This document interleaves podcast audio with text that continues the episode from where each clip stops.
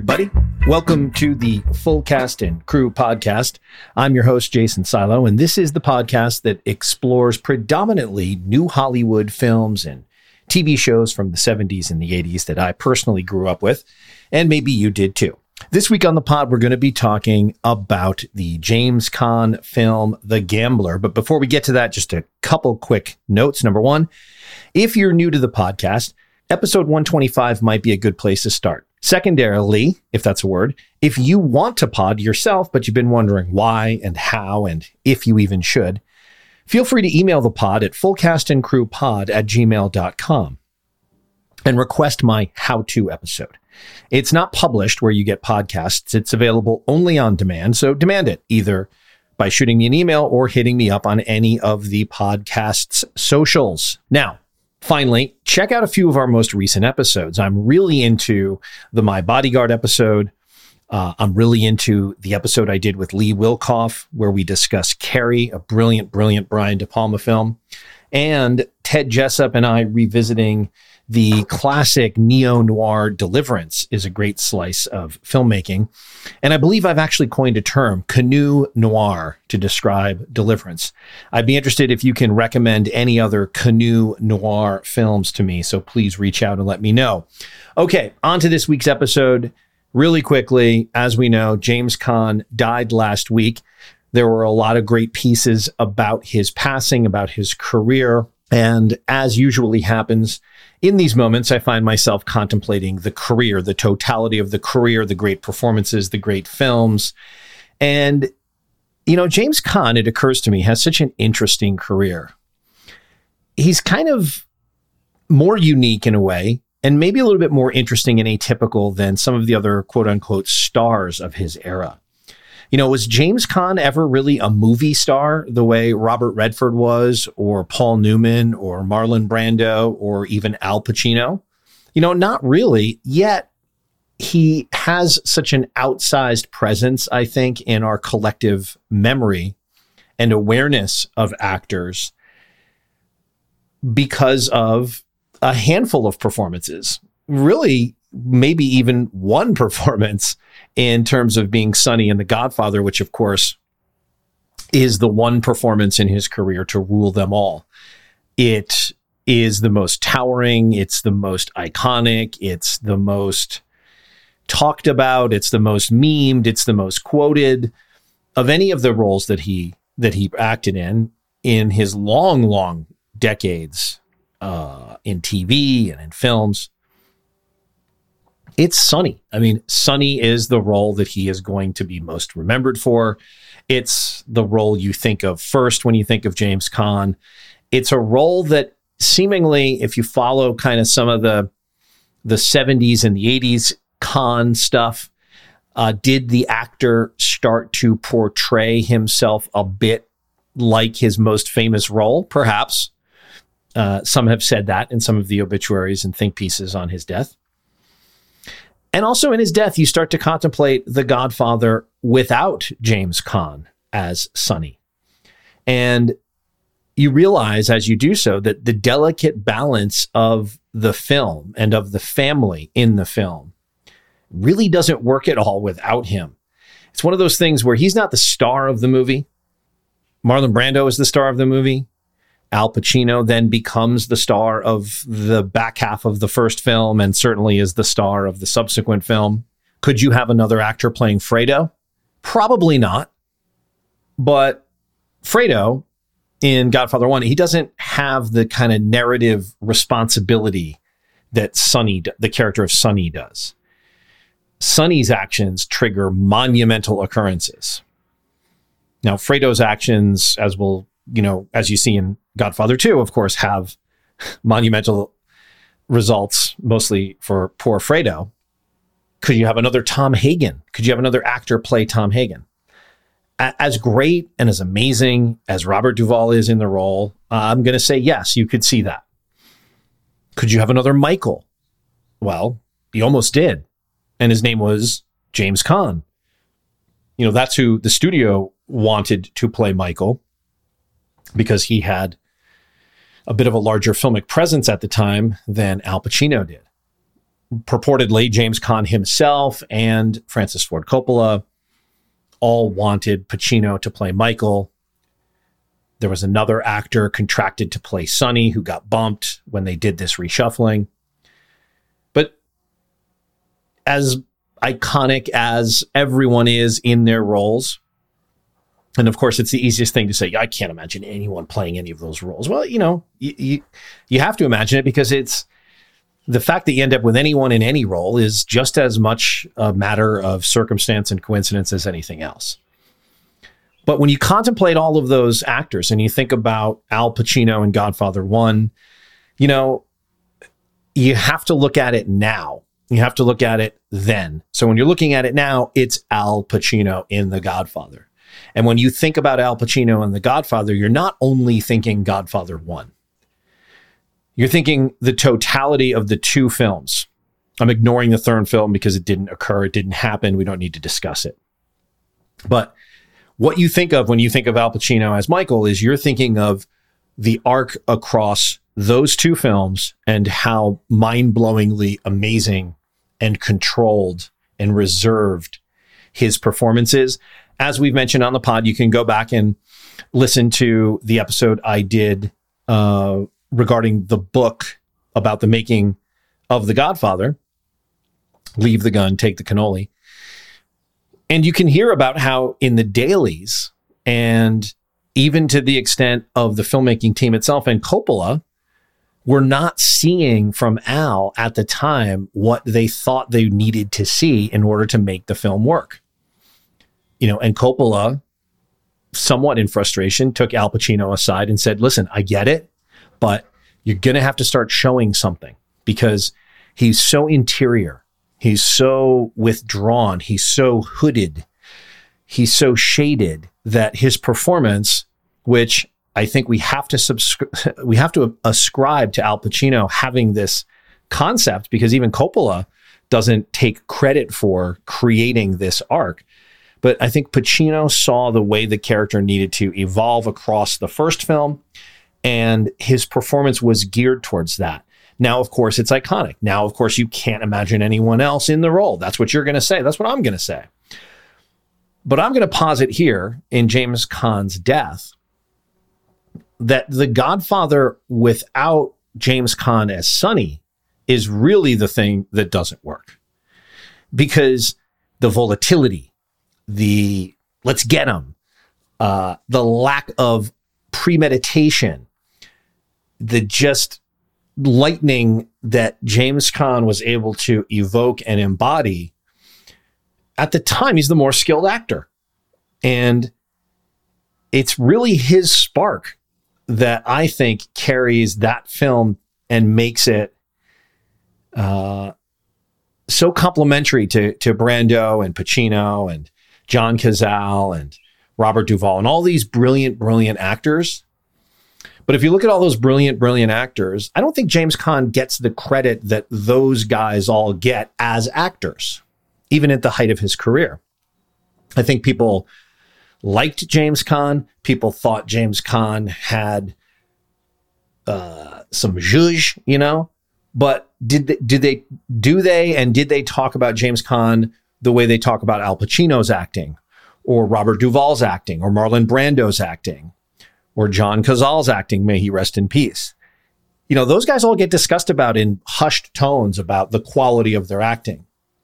But with Sonny, it's almost kind of like we love the character. It's so funny to us. He's so violent and so out of control that we sort of don't contemplate that there's an actor underneath that who's doing that. And I guess on the occasion of his death, that's what I found myself thinking about as I thought about James Caan in The Godfather was let's give him that credit for being in a film of people who are playing things very close to the vest, right? Every single person I just mentioned, with the exception of Fredo, doesn't really have much to play either close to the vest or out in the open. But Tom Hagen, Michael, Brando, everybody is has an interior thing going on and they're not showing their cards. Well, Sonny is all cards. He might as well be wearing a suit of cards as much as he's ends up wearing a suit of squibs in the toll booth scene. And I'm going to say he deserves credit as an actor in that film more than I think we give him credit for. Another episode of the podcast that we did that featured a James Caan film was my episode on Thief, which I did with my friend James Kittle. Highly recommend that as well. I love the film Thief. I love the films of Michael Mann. It's such a great pairing between director and actor. It's such a great use of James Caan as well. And I think that's what I'm coming to realize as I'm sifting through his filmography from the 70s and beyond is there are a handful of directors who really understood and got James Caan as a person and as an actor, and I think utilized him particularly well. Thief is definitely one of those. It was James Caan's favorite favorite of all of his roles, uh, over Sonny and The Godfather, even as much as he, of course, realized what good fortune it was to have been Sonny and The Godfather. Famously, James Caan was voted New York Italian of the Year twice on the heels of being Sonny in The Godfather, even though he wasn't Italian, which many people still don't know. People think of James Caan as the uber Italian. Well, he's not. We're going to talk about that as we get into talking about the film that I want to mention briefly today. So, when you think of the great James Caan roles, when I think of Thief, and when I think of his performance as Sonny, um, he's so unique. He's so different than a lot of the other male stars of his era and his time. And that's his thing. That's what he brought to the fore. You know, he's kind of, you know, he's not a character actor in the sense he's, he's kind of always James Caan. you know, he's, he's variations of James Caan. And I guess, you know, a lot of our biggest movie stars, that's the case. Um, the qualities that James Caan, the words James Caan bring to mind, are the qualities that he brought to bear in a lot of these roles. So if you look at Godfather 2, you know, you really have to have De Niro added, his brilliant performance. And then you have like where Pacino is going in 2, which is even more amazing, I think, than where he goes in 1. But you really need both of those things happening in two to make up for the lack of the crackling energy and threat that Sonny possesses in the first film. And it's the the fact that Sonny is largely absent except for a flashback scene in two that I think we also have to account for. But like I said, Caan was never a movie star in the way De Niro or Pacino are or even that Robert Duvall continues to be, you know, he wasn't avuncular on screen. Even his comedic roles, of which there are many really funny ones, like like many like De Niro, right? He's a he, he's also a great comic actor. Uh, but even in those comedic roles, he he's he's still bristly. He's still edgy, and he doesn't really let you in. Uh, look at look at Elf, for example, which is a big hit, not a great film, somewhat ridiculous plot line where he's like this children's book publisher, and you know, is it funny? Yes, but there's a center that we never get from James Caan in all these movies. There's something withheld, and that's probably why he's remained interesting for so many decades uh, again, talking about the on screen work, not so much the publicity stuff, of which we'll talk a bit more about in a second. But when you think about James Caan on screen, what are the words that come to mind? I think violence, decency, compassion, humor, coldness, flair. All of these almost contradictory things are kind of balled up in this guy, this wiry frame, these those coat hanger shoulders covered in a, a fine pelt of fur. Like De Niro, as I said, he could be brilliantly funny in comedies, but he could also plumb really deep depths in drama. And unlike De Niro, James Caan worked in TV when he had to, you know, in the 90s. You guys probably don't remember this, but I had occasion to actually visit the set of the of the TV series Las Vegas and it was kind of a big deal at the time that James Caan was doing television. This was before streaming and Netflix and before any actor, you know, with any kind of pedigree and reputation had their own dream pet project, lavishly funded television series. Like it was it was unusual for someone of his stature to use that phrase in Hollywood. Which I think is so funny because at the time his stature was pretty pedestrian if you listen to his his own words about the demons he struggled with in his life. Drug addiction, depression, uh, financial ruin, career uh, doors closed. I mean, he, he didn't have a lot going on, yet it was even still a big deal for him to be doing television. So the longevity of his career means that he also had these eras. And I think that's part of when a big star like this dies.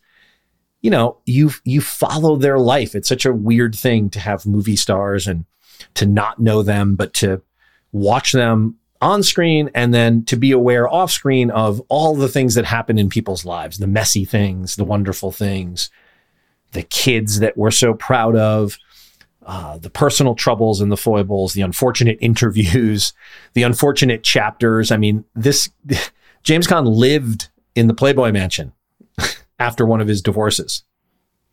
That can't be good. I mean, you could probably think that sounds good, I guess, as an actor in the 70s and 80s. I'm sure it was a hell of a lot of fun for him, but God, it's it, the grotto sounds like a 18th circle of hell pit of isolation, loneliness, and depression.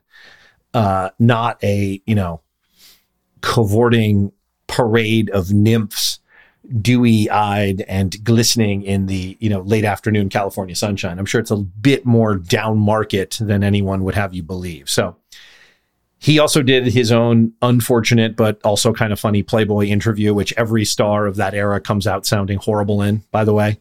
I mean, how many have we revisited recently from, I don't know, Brando, John Wayne? I mean, rule of thumb don't do a Playboy interview, actors. Okay. It never goes well. Uh, so, but it's these chapters, right, that, that, that afford us the opportunity to have this relationship with these careers. You know, you're looking at again now with Tom Cruise and uh, Top Gun, Maverick. You know, it's so successful because it's a good movie and it's incredibly technologically well made, but it also has a really accessible heart. But a part of a reason why it's also so big is that Tom Cruise is 60 and we've spent 50 years watching Tom Cruise on screen. And we've spent 50 years watching Tom Cruise go through various chapters of life. And whether you agree with them or not doesn't really matter. Nobody really cares what you and I think. Doesn't matter. It's his life and how he chooses to live it. But the Scientology, the jumping on the couches, the the Katie Holmes, the you know the whole thing, it's all part of it, right? And that y- y- there's a part of this where you see this guy on screen at 60, and he's not just the star, he's the producer. He's he's making big, big budget pictures that are good at a time when the only other really big, big budget pictures are the Marvel movies, and those aren't good. And so part of our appreciation, or at least part of my appreciation for Tom Cruise in the moment is he's a big time movie star and he's, he's invested in the movies and he's using all of his skills and all of his resources to not put the body in the coffin like they do in The Godfather. He's using it to further the medium and the message and to get people to go to the movies. And it worked. Top Gun Mavericks made a billion dollars in counting, and it is not yet streaming.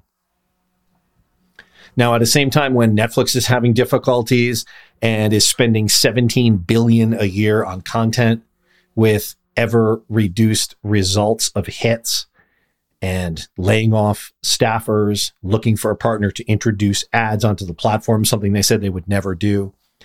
You know, all of a sudden you're starting to get a sense that maybe the big picture of streaming and theater going and all this stuff is not quite as simplistic as we've been told that one is dying out and the other is going to become ascendant.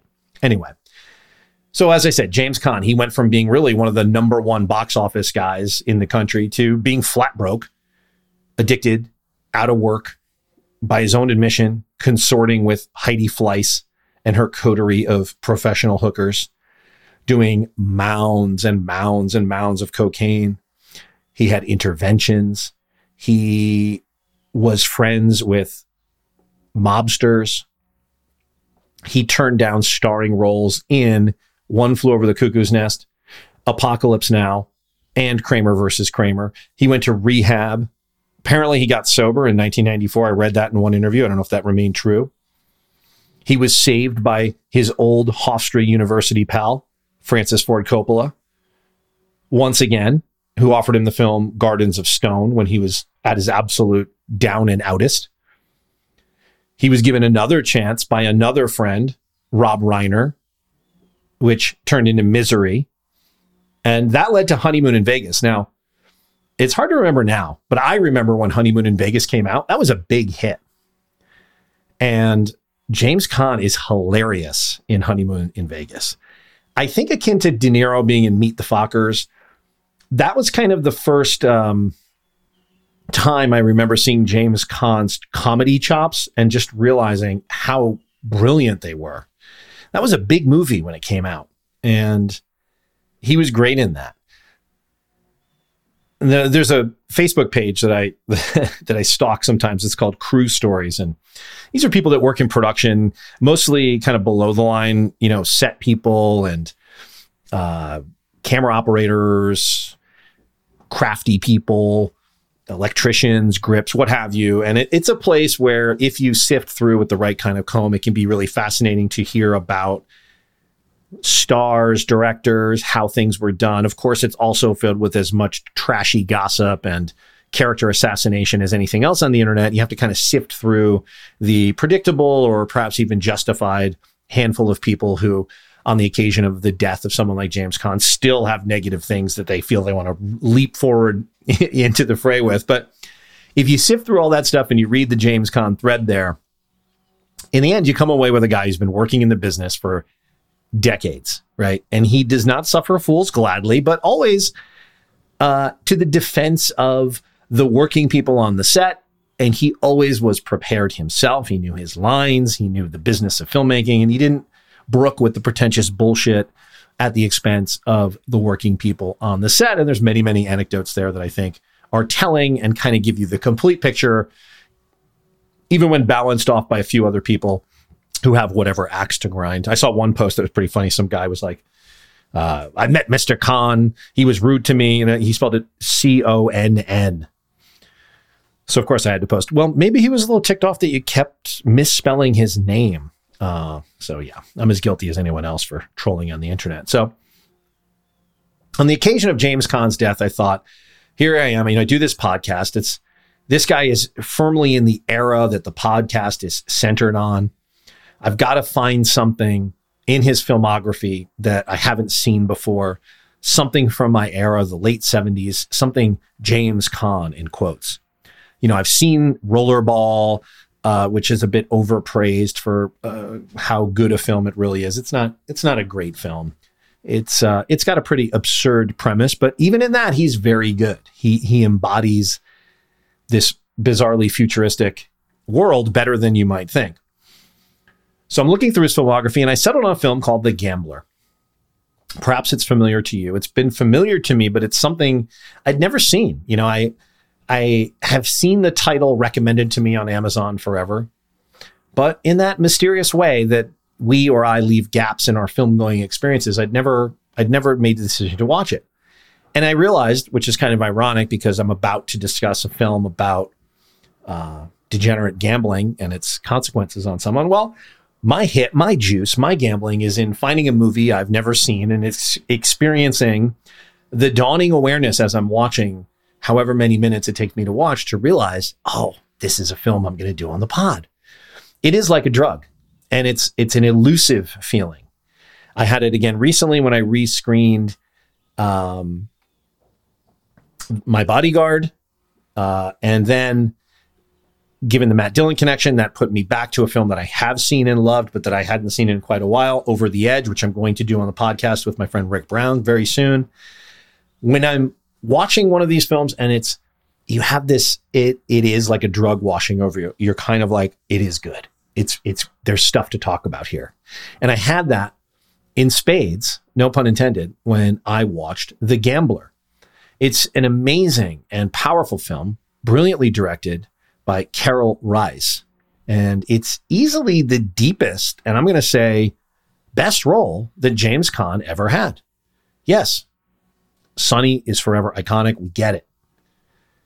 But in terms of what James Caan gets to do as Sonny, it's a pretty limited palette. In Thief, he gets to do a lot more. He gets to be an ex con whose life experiences and choices are informed by his institutional life, his correctional life, and his code, first and foremost. His relationship with Tuesday Weld, it's heartbreaking. It, it affords him the chance to do some things he doesn't normally get to do as they put a family together. His friendship uh, with Jim Belushi is is his working friendship, his his work and friend relationship with Jim Belushi in the film affords plenty of opportunity for both his style, that the way he wears clothes, these brilliant Michael Mann monologues. Um, he gets to do a lot, and it is a great role and a great performance. But I'm going to say the gambler. That's the that's the best role I think James Caan ever had. To be honest with you, I'm watching this film, which is the story of a university professor who has a desperate gambling addiction, who, through fairly pedestrian circumstances, gets into a jam with some guys you don't want to owe money to, to the tune of $44,000, which is not an insurmountable situation for someone in the James Caan character's position, and that he obviously comes from this large, wealthy Jewish family, which is part of the story of the film. And it's part of Car- Karel Reisz's story, um, who was a Czechoslovakian filmmaker who emigrated to the United Kingdom and worked most of his career in Great Britain, uh, but was also Jewish. And as I said, it's part of James Caan's story. James Caan is the son of a German emigre Jewish butcher. And James Caan wasn't Italian, he was Jewish. Yet in this role, he's able to kind of lean into that a little bit in a way that I, to my awareness at least, he never has in any other film. And in this film, in The Gambler, so it's he's he, he owes 44 grand to the mob. He, goes to his mother and tries to borrow the money. Their relationship is sort of fascinatingly portrayed with this kind of undercurrent of uh, almost unrequited romance on the mother's part. Um, she eventually gives him the money. He has a grandfather who's obviously very, very wealthy and very, very powerful, but he doesn't tap him pointedly for the solution at first. There's a great turn in the end where that comes uh, back, which I'll talk about in a second. But in this first part of the movie where he's in desperate gambling trouble and he needs funds, you can see him thinking about it, that it would be very easy for him to ask his grandfather, but he doesn't. Instead, he makes this kind of performative speech at his grandfather's birthday party. And in the, in the end, he heartbreakingly gets the money from his mother, uh, whom he beats in tennis in a fascinating scene. Now, amongst the other things James Caan gets to do in this movie, he plays real tennis, he plays real basketball, in his university setting, he teaches Dostoevsky, of course, and William Carlos Williams. And you know what? He does it believably. Like, I think sometimes when you see actors portraying university professors in films, the shorthand with which directors often indicate professor are so silly, right? It's always this like either enraptured or bored audience in a auditorium setting people are leaning on their hands or doodling in their notebooks. There's some beautiful co-eds gazing, you know, magnanimously at the erudite and witty professor who's engaged in this impossible monologue that can't possibly be off the cuff and off the top of his head, right? It's been written by writers and put into his mouth. It's always kind of the same. And there's a little bit of that in here, but I gotta say, he does it pretty damn convincingly. Like, you don't get the feeling that James Caan doesn't understand what he's talking about when he's talking about William Carlos Williams and Dostoevsky. But at the same time, it's James Caan, so it's not pretentious. He's like preternaturally incapable of pretension. So he gets to do that play tennis, play basketball, teach thick and thorny texts. He romances Lauren Hutton. He teases Paulie Sorvino. He tortuously navigates his Jewish emigre family. He gambles first with his own money, then with his mother's money, and finally with his own life. And the film ends on this really daringly obtuse image that relies totally on both believable special effects makeup, makeup and a, a single complicated, fleeting expression that runs across James Caan's face as he looks at himself in a mirror. What, what is the expression? Well, we don't really know as viewers. I can tell you that it contains elements of exhilaration, of accomplishment, of disgust. And all of this is wordless and runs across his face as he looks at himself in the mirror after being slashed in the face by a prostitute. It's incredible. It's an incredible ending and in short, it's a James Toback script. So that tells you a bit something of the world we're living in. James Toback also was an overeducated uh, Harvard type who loved to be involved in the underground of gambling and low life in New York City. Uh, but it's a really good screenplay. And you know, the part that I really r- related to was was kind of reading about Karel Reisz, the director, uh, and knowing and, and hearing James Caan talk and write about uh, his his own Jewish background and that of his parents, you know, that's really shot through this film. On the one hand, it's this kind of like very 70s New York City gambling film with tough guys and, you know, mobsters, but it's all really believably laid out. But then you also have this kind of interesting part with the grandfather and the mother and James Caan and this Jewish backstory and the backstory that obviously Karel Reisz really understands and feels.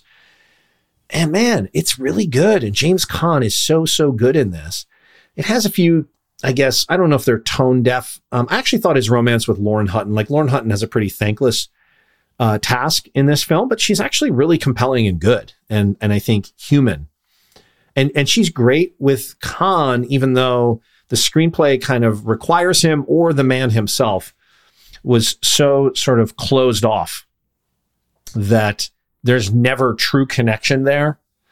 But that's kind of the point, I think. And I think Karel Reisz, James Toback, the producers, whoever got James Caan in this film, you know, much like Michael Mann recognized, that this is what directors do. They use actors who are open, who have certain open compartments and certain closed compartments. And when they put them in a film where the actors' open compartments and closed compartments exactly complement what's going to be on the screen, well, many famous directors have said, you know, you've done 50% of the work in the casting right there. That's the case in this movie. So it's a great 70s movie. It's got great ambiance. It's got great character actors all over it, up and down. Vic Tayback really convincing at the end. Uh, really young Paul Sorvino. On and on. So it's a great 70s movie. It's a great James Caan movie. It's a great gambling movie. It's a great New York movie. But it's also got more. It's got this it's it's brilliantly directed by Karel Reisz. It's it's brilliantly shot. It it's it's wonderfully edited. And it's got this incredible score by Jerry Fielding, whose work uh, you know, you're going to want to go check out. I mean, Jerry Fielding is a legendary uh, film composer, and he is unique, I think, for really kind of uh, working in a lot of kind of uh, new Hollywood films of the era, violent films. But his scores are always so unique, and he's kind of the most interesting scorer of films once you start paying attention to uh, some of his stuff. You know, he did television themes. He did uh, all kinds of things. He, you know, he he was nominated for Academy Award for I think three movies: uh, The Wild Bunch, Straw Dogs, and The Out, Outlaw Josie Wales. Um, so his his scores are, I guess, kind of you know they they they they have elements of of jazz and of other different types of um, different types of music. And he too was this child of uh, Russian born American Jews. And I think his work in the film as well is part of this core of something that I kind of found myself connecting to. Again, because I think I was reading about James Caan and uh, being me, thinking about the dichotomy between his image, maybe his self image, and the reality of the man himself. So it's a really interesting film. I, I think you're going to enjoy it if you haven't seen it. Um, and this was Karel Reisz's first film made in America, which is kind of astounding for how good it is in using these American actors with certain vernaculars. And and the framework of the st- system that he's kind of working in, given his background in, in British documentaries and also the kitchen sink movement of the early 60s in the UK. He's coming from a completely different place. And for the movie to work as well as it does and to be sort of as confident in the filmmaking as it is, um, and to have an actual almost European feeling to what in other hands might be not a B picture, but certainly sort of a narrower lane. And so I think it's a really fascinating movie. After The Gambler, uh, Karel Reisz would make uh, the Nick Nolte neo noir Who'll Stop the Rain. Probably his most famous film is The French Lieutenant's Woman. And he also did Sweet Dreams, which is a movie about the country singer Patsy Cline, which starred Jessica Lange and Ed Harris. And then, interestingly, for the rest of his life, he kind of left films behind and he really concentrated on directing plays in London, Dublin, and Paris. I want to watch more Karel Reisz films after seeing this. I guess that's the greatest compliment I could pay to the director is that he made a really interesting and uh, unusual film, even for the era. And The Gambler is a film where the subtext is as interesting and important as the text itself. So I really enjoyed it. Uh, oh, I also wanted to shout out Burt Young. Oh my God, how great is Burt Young ever in anything, still to this day? He's got a little turn in this. His slyness, his sense of humor, uh, the fact that he's not taking himself or the job too seriously, it's so well cast, and he's he's kind of brilliantly uh, used. And he's one of those joys of 70s cinema to me. Whenever I can see a great Burt Young moment, I'm all over it. Um, M. Emmett Walsh is in this movie. James Woods is in this movie as a nerdy, annoying bank officer. There's just Stuart Margolin. Okay, Rockford Files. I mean, everything in this film connects to an episode of this podcast, by the way. Stuart Margolin um, has a brief, funny role. Uh, Richard Foronjy is in this movie. Antonio Fargas is in this movie. You know, so it's almost got like an exploitation type film cast in places, but it's James Caan. He's the center, he's in every frame. And it's because of the confidence that James Caan has and the way in which he and the director are working it, it transcends it, and and it's it's his best film performance in terms of the breadth of the things he gets to do and the arc that he's allowed to go through. It was really a fitting eulogy film to watch while contemplating the death of James Caan and sifting through all the materials. And I wanted to share with you some of what I found fascinating, interesting about the movie. I'm going to leave it there for today. Please check out The Gambler. You can find it on demand almost anywhere. And stay tuned as we have some exciting episodes coming up in the near future. And as always, thank you so, so much for listening to the Full Cast and Crew podcast. I really, really appreciate it. Uh, people are so complimentary. It's weird. You know, three years in, and I feel like we're kind of getting a bit of a bump right now in appreciation and attention. And I think it's wonderful to experience putting the work in, building on the efforts of my former co host Chris and all that he did to build the foundation of the podcast, keeping it alive for all of you, kind of finding the sweet spot niche as we go on here of the films that I want to talk about that I think you want to hear about. So it's been a great pleasure and a great joy. And I look forward to continuing for many, many more episodes to come. Thanks again for listening and see you next time.